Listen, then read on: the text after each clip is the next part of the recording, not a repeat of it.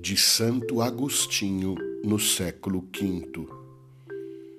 Ó eterna verdade e verdadeira caridade, e cara eternidade, Tu és o meu Deus, por ti suspiro dia e noite.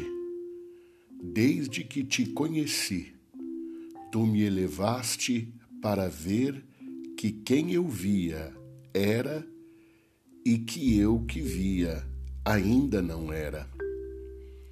E reverberaste sobre a mesquinhez da minha pessoa, irradiando sobre mim com toda a força. E eu tremia de amor e de horror. Vi-me longe de ti, como que ouvindo tua voz lá do alto eu sou o alimento dos grandes. Cresce e comerás.